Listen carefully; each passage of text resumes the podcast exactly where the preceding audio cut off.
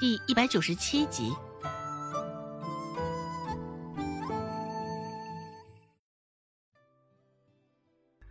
转手看着周芷，胡老爷子开口说道：“小丫头，他们不相信你，还有我相信你呢。你尽管放心。”说实话，周芷真的有几分感动。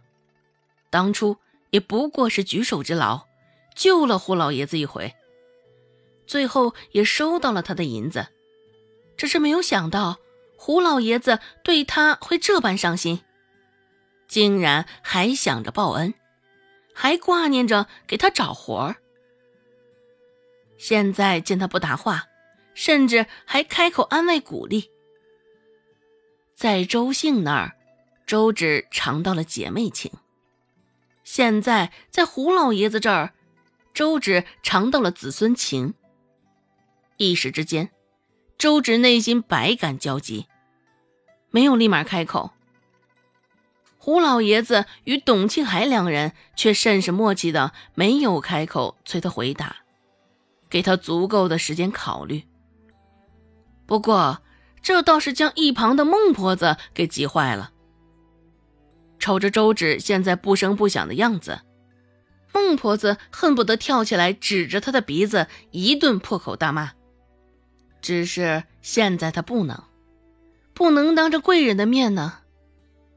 趁那两人不注意，孟婆子恶狠狠地瞪了周芷一眼，心里琢磨着：这臭丫头平日里看上去机灵的很，该不会就现在偏偏去犯了傻，将天降的好事给拱手让人了吧？越是这么想，孟婆子心里就越是焦急，往周芷的方向挪了半步。孟婆子抬起眼，见胡老爷子与董庆海两人正打量着这个院子，便立刻抬手，以迅雷不及掩耳盗铃之势，在周芷的胳膊上狠狠地拧了一把。虽说没有使上他全部的力气，但是八成的力道，也是惹得周芷忍不住啊的痛叫了一声。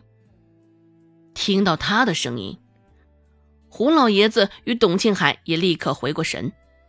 往周芷看去，只是孟婆子的手还没来得及收回，孟婆子舔着一张脸，尴尬的笑了笑，还未来得及收回的手改变了方向，拍了拍周芷的肩膀。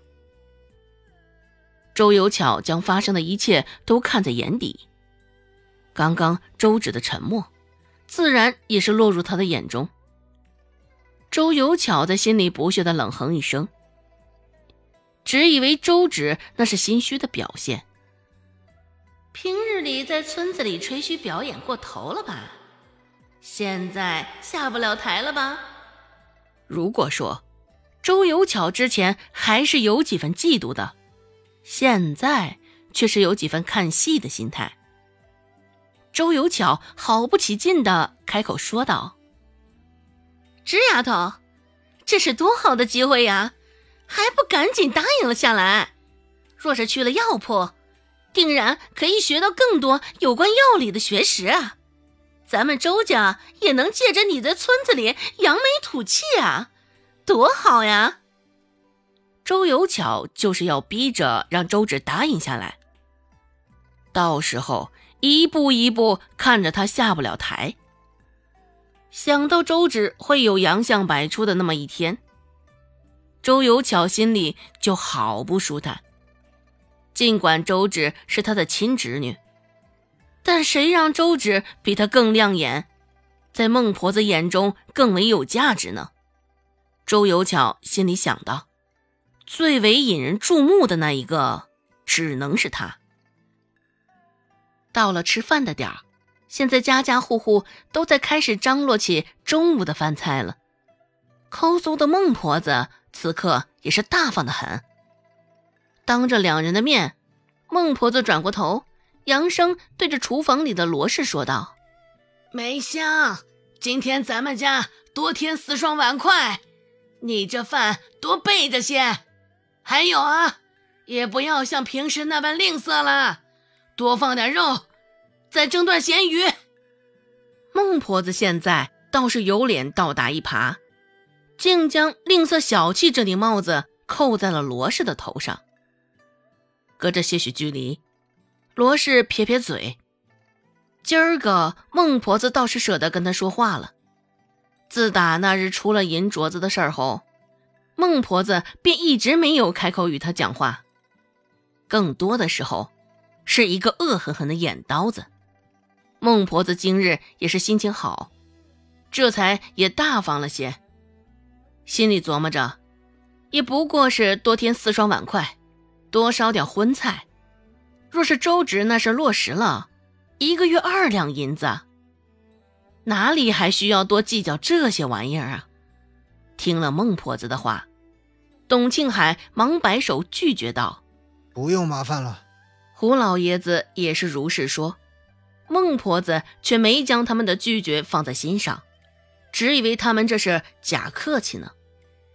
缓了良久的周芷点点头，开口说道：“董叔，胡爷爷，我愿意去药铺试试。”一听他这话，几个人都开心极了。最为开心的可能就是孟婆子了。孟婆子松了口气，心里想着。这该死的丫头，不早答应人家，害得她大半战战兢兢，就担心着她会说些糊涂话。好在死丫头也不算太蠢。而一旁的周有巧勾了勾嘴角，亦是开心非常。哼，就看这小丫头能撑到何时，打肿了脸充胖子，倒真是不知天高地厚了。胡老爷子也甚是欣慰，他知道周芷是一个好丫头，他也太想帮她脱离苦海了。